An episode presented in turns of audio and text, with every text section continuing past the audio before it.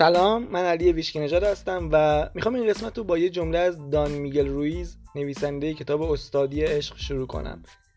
دان میگل رویز میگه خوشحالی فقط می‌تونه از درونت بیاد و نتیجه عشقی است که درونت داری. وقتی آگاه بشی که هیچ کس نمی‌تونه تو رو خوشحال کنه و خوشحالی فقط نتیجه عشق درونیته این تبدیل میشه به بزرگترین راز استادی دنیا یعنی استادی عشق. آره. تو سیزدهمین قسمت از پادکست علی می‌خوام در مورد قدرت فوقالعاده توجه صحبت کنم. و یه بار برای همیشه بریم ریشه این موضوع رو در بیاریم ببینیم چرا اینقدر مهمه. بزن بریم. السلام علیک یا ایوه الناس. قسمت 13 رو با هم شروع می‌کنیم.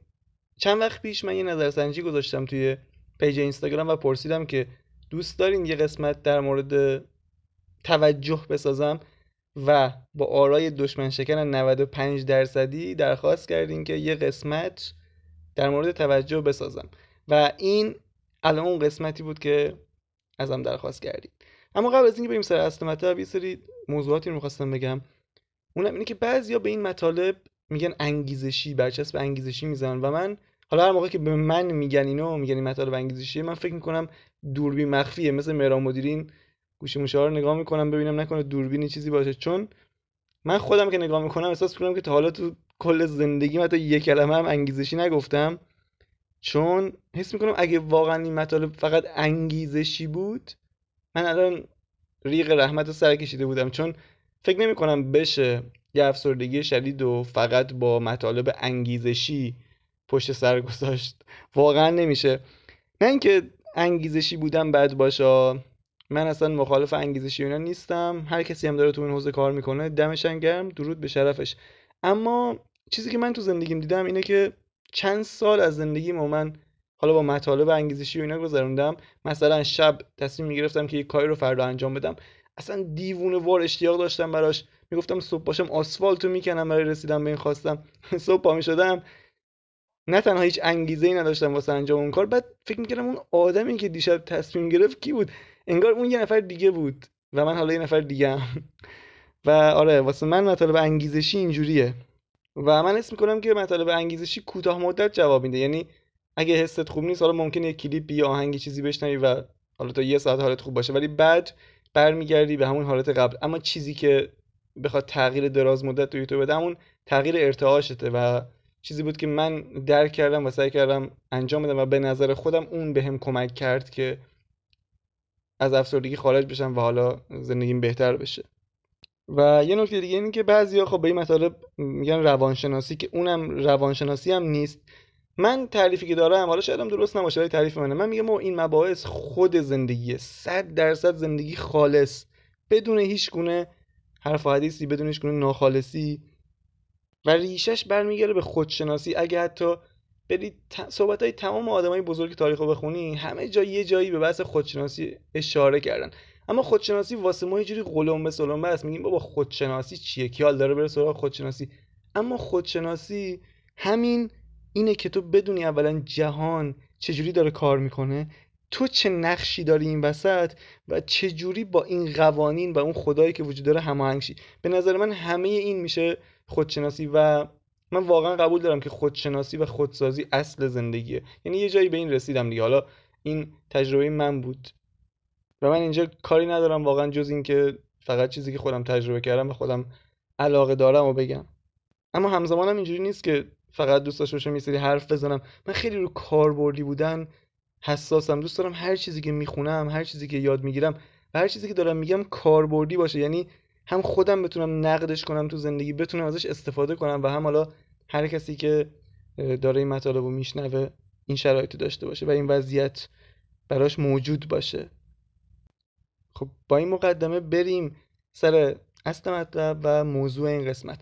یه نقل قولی وجود داره که احتمالا شنیدی. خیلی به تونی رابینز نسبتش میدم ولی اصلش مال اون نیست. خیلی قدیمی تر این نقل قول.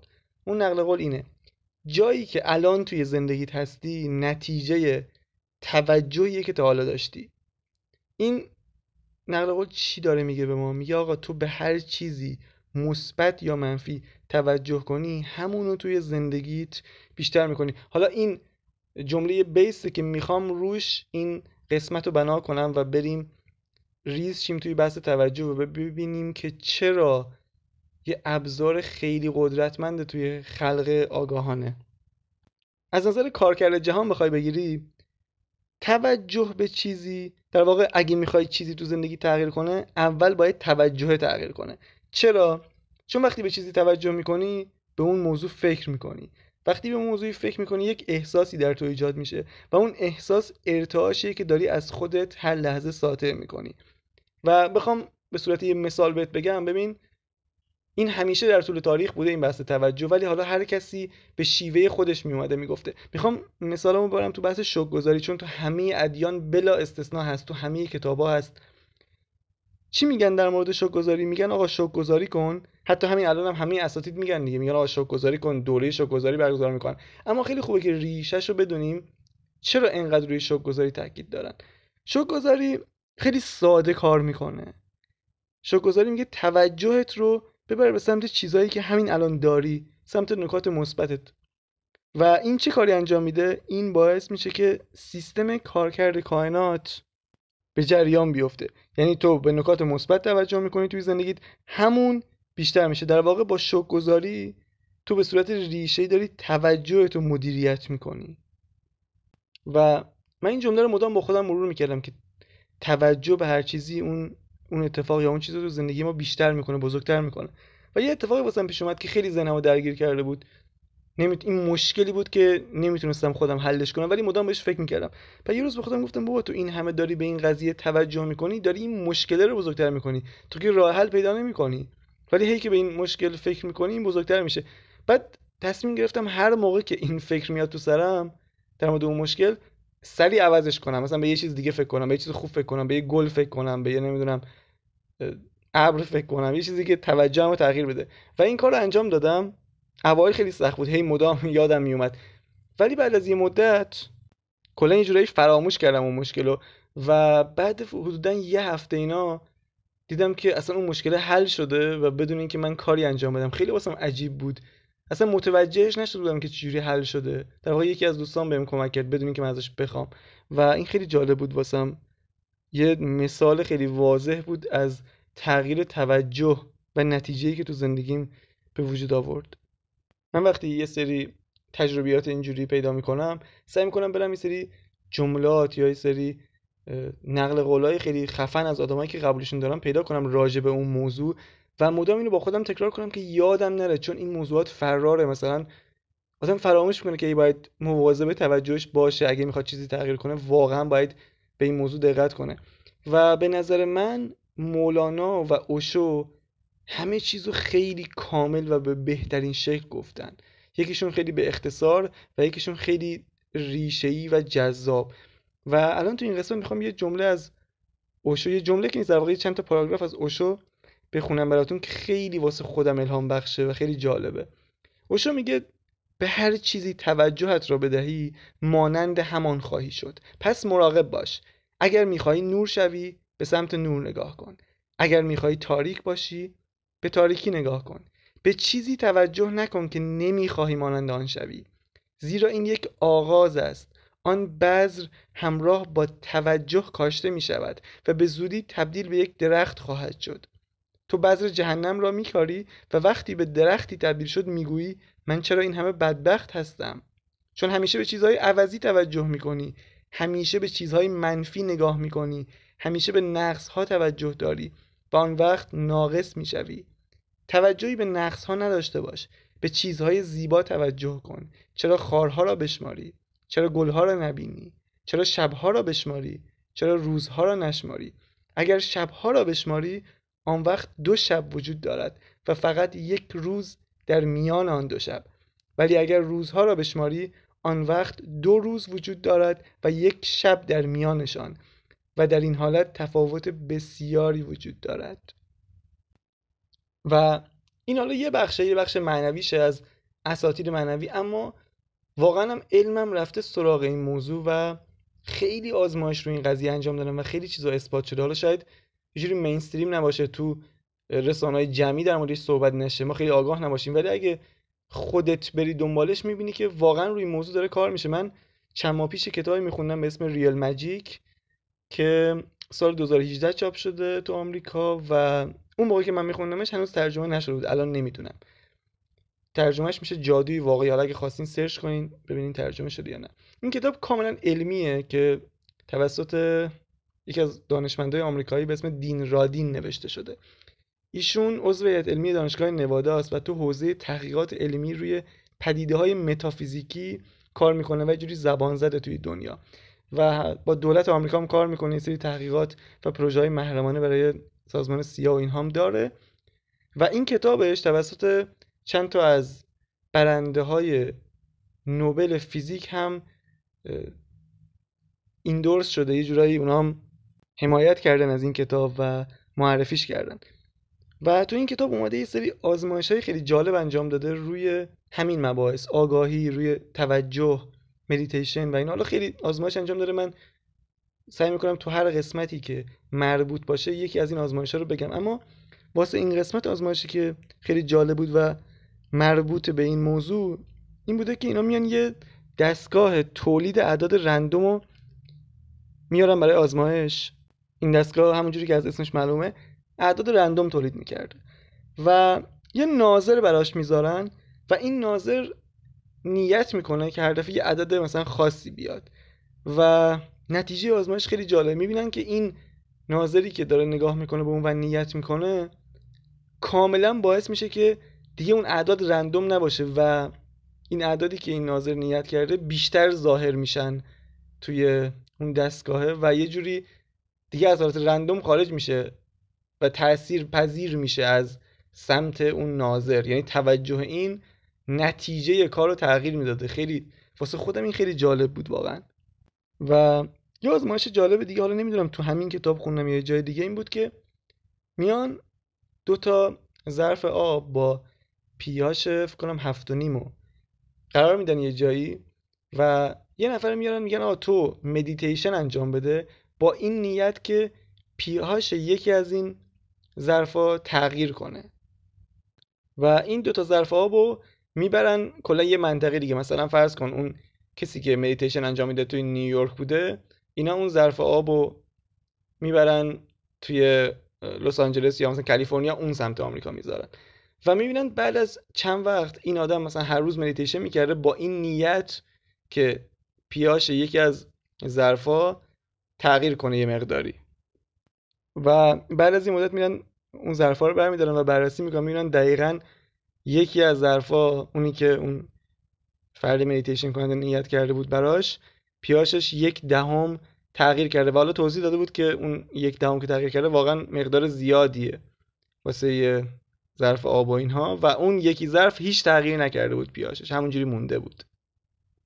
و این دو تا آزمایش فقط دو تا آزمایش خیلی کوچیک بود. خیلی آزمایش های بزرگ در سطح جهانی انجام دادن اینا. توسط دانشمندای خیلی مختلف روی قدرت توجه انسان و نیت انسان تاثیرش روی رخدادهای بیرونی و حتی تو اون کتاب ریل ماجیک خیلی از اتفاقات بزرگ قرن و اومده از, از این نظر بررسی کرده و حالا میگم خیلی جالب من سعی می‌کنم بیشتر راجع به اون موضوعات صحبت کنم و اون آزمایش هم حتما بگم تو اپیزودهای بعدی. اما فعلا واسه این قسمت برگردیم رو همین موضوع خودمون و اینکه واقعا اکثر آدما حواسشون نیست نسبت به این چیزا. جملات منفی در مورد خودشون میگن و از اونجا که جهان هستی خونساست یه جورایی فرمانبردار ماست. مثل این حالا مثال خیلی خوبی می‌زنن معمولا میگن که مثل قول چراغ جادو میمونه و اینها و واقعا هم یه جورایی اینجوریه. یعنی وقتی جهان خونساست چیزی که داره این جهان اداره می‌کنه قانون جذبه. و ما قانون دفع نداریم. پس هر چیزی که تو میگی هر چیزی که بهش فکر می‌کنی و توجه می‌کنی در واقع داری دعوتش می‌کنی دیگه جذبش می‌کنی به زندگیت. اما معنی این که جهان خونساس یعنی چی؟ من چند وقت پیش یه مثالی دیدم یه نکته جالبی دیدم که خیلی به ذهن خودم کمک کرد درک این موضوع که جهان خونساس اصلا یعنی چی؟ اینجوری در نظر بگیر. ببین بیس و پایه جهان روی جذب بنا شده. کائنات توجه تو به چیزی رو نشونه علاقه تو به اون چیز در نظر می‌گیره. چون واسه جهان تعریف نشده که خوب و بد چیه زشت و زیبا چیه اینا خصوصیات آدمای زمینی. ما بر اون ایگویی که داریم این چیزا رو خوب و بد و قضاوت می‌کنیم و زشت و زیبا در نظر می‌گیریم. ولی واسه جهان این اصلا معنی نداره. اون توجه تو رو به عنوان نشونه در نظر می‌گیره. خب؟ جهان فقط میگه چی می‌خوای. و قضاوتت نمی‌کنه. و وقتی یه نفر مثلا به فقر و بدبختی و نداشتن پول و و اینکه همه بهش خیانت می‌کنن توجه می‌کنه جهانم میگه ای جانم قناری از اینا دوست داری؟ بیا بازم برات میارم. و اینجوری کار می‌کنه. نمی‌دونم یه مثالی هم هست در مورد یوتیوب و اینستاگرام و اینها می‌زنن که تو بری یوتیوب یه سری ویدیو خاص نگاه کنی مثلا راجع مدیتیشن دفعه بعد که وارد یوتیوب بشی می‌بینی که این فقط همونا رو بهت نشون میده. یه سری ویدیوهای دیگه در مورد مدیتیشن بهت نشون میده. می‌فهمه که تو چی می‌خوای. اینستاگرام هم اینجوری کار می‌کنه. همون اکسپلورش اگه رفته باشی می‌بینی که دقیقا همینجوری کار می‌کنه. بر اساس علایق تو بر اساس چیزهایی که قبلا دیدی. بر اساس چیزهایی که قبلا بهش توجه کردی موضوعات جدید رو بهت نشون میده. واسه همینم اساطیر خیلی بزرگ معنوی تاریخ حتی پیامبرا اماما مسیح حضرت محمد و خیلی های دیگه روی این توجه خیلی تاکید داشتن. حالا شاید به زبان امروزی نگفته باشن ولی اگه بری بخونی متناشون رو می‌بینی که واقعا یکی از خفنترین ابزارهای خلق آگاهانه همین توجه رو مثال می‌زدن. و من خودم کلی طول کشید تا اینو فهمیدم. من همیشه می‌خواستم با مظلوم نمایی مثلا به خدا بگم خدای ببین من چقدر بدبختم ببین خدای من دیگه به اندازه کافی مثلا سختی کشیدم. مخصوصا موقعی که دپرس بودم. یه جوری می‌خواستم اینجوری گول بزنم خدا و مثلا جهان و اینا. در حالی که توجه هم همیشه به اون جایی که بودم بود. و همش گفتم خدای من چقدر افسردم چرا اینجوری شدم؟ اصلا من که نباید اینجوری می‌شدم. حق من این نیست. و وقتی تو این مسیر بودم دیدم بابا همینجوری اوزام داره بدتر میشه. من سه ماه دارم این حرفا رو می‌زنم و همینطور دارم بدتر میشم. و دیگه اومدم یه رویه‌مو تغییر دادم و فهمیدم که باید حتما رو ارتعاشه کار کنم تا اینکه بخواد چیزی تغییر کنه. وگرنه وقتی یه سیستم داره کار می‌کنه تو که نمی‌تونی بری واسط استثناء قائل بشن بگن نه حالا تو یه نفر بیا همجوری که بدبخت به بدبختی توجه می‌کنی بیا ما تو رو خوشبخت کنیم. واقعا اینجوری کار نمی‌کنه و خیلی خوبه که بالاخره یه جایی ما اینو درک کنیم. و من توی افسردگی یه جایی اینو فهمیدم و بعد سعی کردم که کم کم بیام روی ارتعاشه کار کنم. هرچند راحت نبود ولی خب این خودش به نظر موفقیت بزرگ بود. حتی درک این موضوع واقعا یه موفقیت بزرگ بود. و الان می‌خوام سر موضوع دیگه تو بحث پول. مثلا یه ضرب مسئله وجود داره به این عنوان که پولدارا روز به روز پولدارتر میشن و فقرا فقیرتر. اینو می‌خوام از نظر توجه بررسی کنیم. پول داره چون دیگه استرس پول و کمبود پول نداره. دیگه توجهش روی نبود پول نیست خب؟ خود به خود میشه یه جاذب پول. و اون آدم فقیر چون هر روز میدوه دنبال پول چون هر روز به نداشتن پول توجه می‌کنه هر روز استرس داره. همش یه دنبال یه راهی هست که از اون شرایط خارج بشه. مدام بیشتر همونو جذب می‌کنه. یا کن توجه این دوتا آدم متفاوته. الان شاید بگی خب اون پولدار معلوم هم است که توجهش رو کم بوده پول نیست. و واقعا هم همینه. واسه همین یکی از بزرگترین چالش ها یادم چند وقت پیش توی کتاب اینو میخوندم که یه آدمی که حالا تو آمریکا بود و بچگیش خیلی تو فقر و اینا بود می‌گفت حالا بعدا تونسته بود ثروتمند بشه اینم بگم البته. نوشته بود که یکی از سختترین کارهایی که من تو زندگیم انجام دادم همین رسیدن از ذهنیت و وضعیت فقیر به ثروتمند بود و می‌گفت برای این کار برای اینکه بتونه توجهش رو از فقر به ثروت تغییر بده دیوانوار شک گذاری می‌کرده تا خودش رو مدام تو وضعیت داشتن قرار بده. چون این آدم یه جایی درک کرده بوده که من حالا به هر دلیلی من توی خانواده فقیر و بدبخت به دنیا آمدم و تا مثلا سی سالگی هم فقیر بودم اینا. ولی اگه می‌خوام این وضعیت تغییر کنه من باید این توجه رو تغییر بدم. من انقدر که به همین فقر و نداشتن پول فکر کردم تو همین وضعیت موندم. و اگه بتونم اینو تغییر بدم احتمالا شرایطم تغییر کنه. و واقعا هم شرایطش تغییر کرده بود ولی می‌گفت واقعا این کار سختی بود برام. پس درسته که حالا یه راهی وجود داره ولی همیشه این راه راحت این راه نیست. ولی چیزی که خیلی به خودم انگیزه میده خیلی به خودم اشتیاق میده اینه که خوبی این داستانه اینه که بابا همش درونیه. یعنی تو باید یه تغییری تو درونت ایجاد کنی و بعد دنیای بیرونت عوض شه. لازم نیست که ما بریم حالا سخت کار کنیم بریم واسه کسی بخوایم کاری انجام بدیم بخوایم ریسکای عجیب غریب انجام بدیم حمالی کنیم که مثلا شرایطمون تغییر کنه. اینا نیست. واقعا همش درونیه این به نظرم خیلی خیلی قدرتمنده این که خدا این جهان جوری ساخته که با همه چیز درونته و لازم نیست به کسی وابسته باشی از کسی چیزی بخوای. فقط همین که بدونی می‌تونی با تغییر توی درونت دنیای بیرون تو تغییر بدی؟ به نظرم خیلی قدرتمنده. میگم شاید ساده ترین کار نباشه. شاید یه روزه نشه انجامش داد. ولی بازم به نظرم خیلی خوبه. یه مثال دیگه هم می‌خوام بزنم. تو اپیزود قبل تو اون جوابی که اون آگاهی برتر به اون کیت به اون خانم داده بود خیلی نکته جالبی بود که تو این اپیزود هم به دردمون می‌خوره. کیت گفته بود که من می‌خوام تغییر کنم. من می‌خوام ارتعاشم ببرم بالا. و در جواب اون آگاهی بالاتر گفته بود که برای اینکه به خواستات برسی باید تغییر کنی باید تغییر درونی داشته باشی.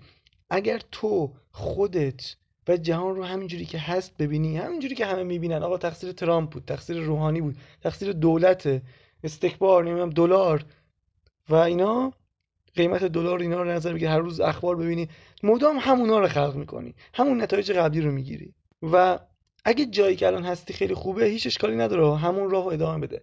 ولی میگم اگه حس می‌کنی که یه چیز بزرگتری می‌خوای توی زندگی اصلا اومدی واسه یه هدف بزرگتر. و من می‌دونم کسی داره این پادکست رو میشنوه واقعا یه جایی به این موضوع فکر کرده که الان اینجاست و داره اینو میشنوه. چون من خودم اینجوری بودم.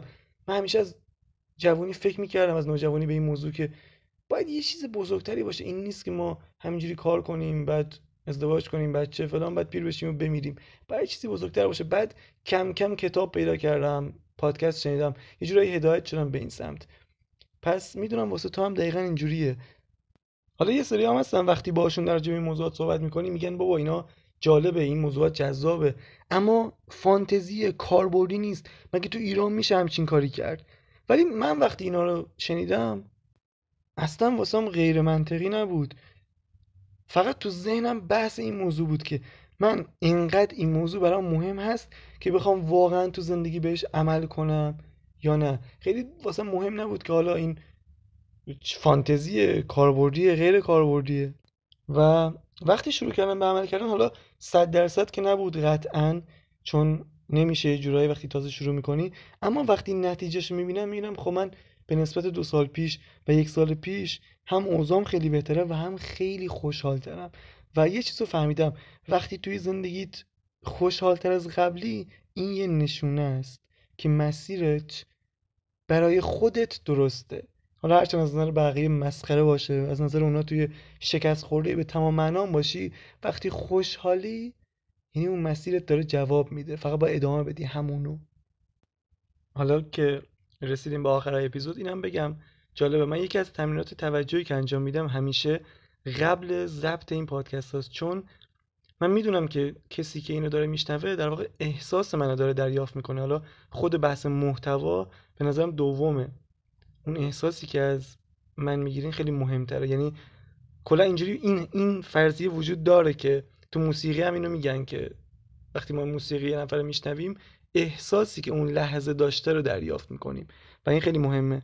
و همیشه قبل ضبط اپیزود من چند دقیقه پنج دقیقه حدودا میام به نکات مثبتی که تو زندگیم هست توجه می‌کنم به چیزایی که الان دارم حسمو خوب می‌کنم خوشحال می‌کنم خودمو که بیام و این اپیزود رو ضبط کنم.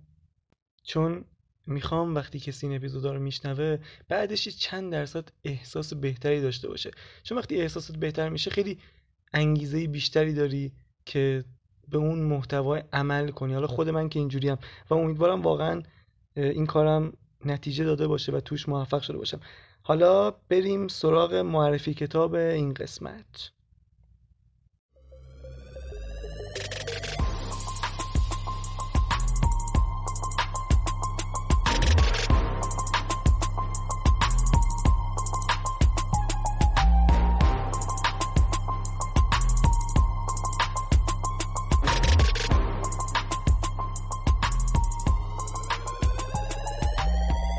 کتابی که تو این قسمت می‌خوام معرفی کنم خیلی واسم عزیزه چون تو شرایط خیلی سخت این کتاب خیلی بهم کمک کرده. و در مورد شخصی هم هست که واقعا بهش علاقه دارم مولانای جان که از نظر من جز پنج نفر آدم برتر تاریخه و یکی از روشن زمیرترین آدم هاست واقعا. می‌بینم این روزا خارجی هم خیلی ازش نقل قول می‌کنن ویل اسمیت مدام ازش حرف می‌زنه. توی همه ایمیل هایی که حالا از این خارجی دریافت می‌کنم. می‌بینم آخرش همش جمله از مولانا ذکر می‌کنن و حتی شنیدم قرار یه فیلمی هم ازش تو هالیوود ساخته شه با بازی دیکاپریو که نمی‌دونم حالا درسته یا نه. ولی آره به نظر من مولانا قبل از همه این قوانین عالم رو به بهترین شکل ممکن توضیح داده توی کتاب های مختلفی که داره. و کتابی که امروز می‌خوام از مولانا بهت معرفی کنم اسمش از 365 روز در صحبت مولانا. اثر آقای الهی قمشهی تو این کتاب آقای الهی قمشهی اومده 365 تا از شعر, شعر و نصر مولانا رو از سه تا کتاب مهمش یعنی مصنوی دیوان شمس و فیه مافیه گلچین کرده و اینا رو به ترتیب آورده به صورت روزانه که میشه 365 روز در سال می‌تونی روزی یکی از اینا رو بخونی. و یه توضیح هم داده راجع به هر کدوم معنیش کرده اگه لازم بوده جایی خودش چیزی اضافه کرده. اشعار بقیه شاعرها هم آورده حالا اونایی که مرتبط بوده. و من میگم به خاطر علاقه که به مولانا داشتم زیاد کتاب خوندم در موردش. به نظر من این کتاب یکی از بهترین هاست و از نظر خودم واقعا بهترینه. هنوزم که هنوزه گاهی به صورت رندوم یه صفحه باز می‌کنم و خیلی کیف می‌کنم از خوندنش و یه جوری مست کلام مولانا میشم. حتما یک نگاهی به این کتاب بنداز و اگه باب میلت بود تهیهش کن و همیشه داشته باشه. چون مطمئنم تاثیر داره روی زندگیت. فقط این نیست که یه شعری باشه و حالا بخونیش. واقعا تاثیر داره. واسه من که اینجوری بود. ارتعاشتو می‌بره بالا. و اینم از این. بازم دمت گرم که تا آخر اپیزود با من همراه بودی و بیشتر از قبل مواظب توجهت باش. یا هر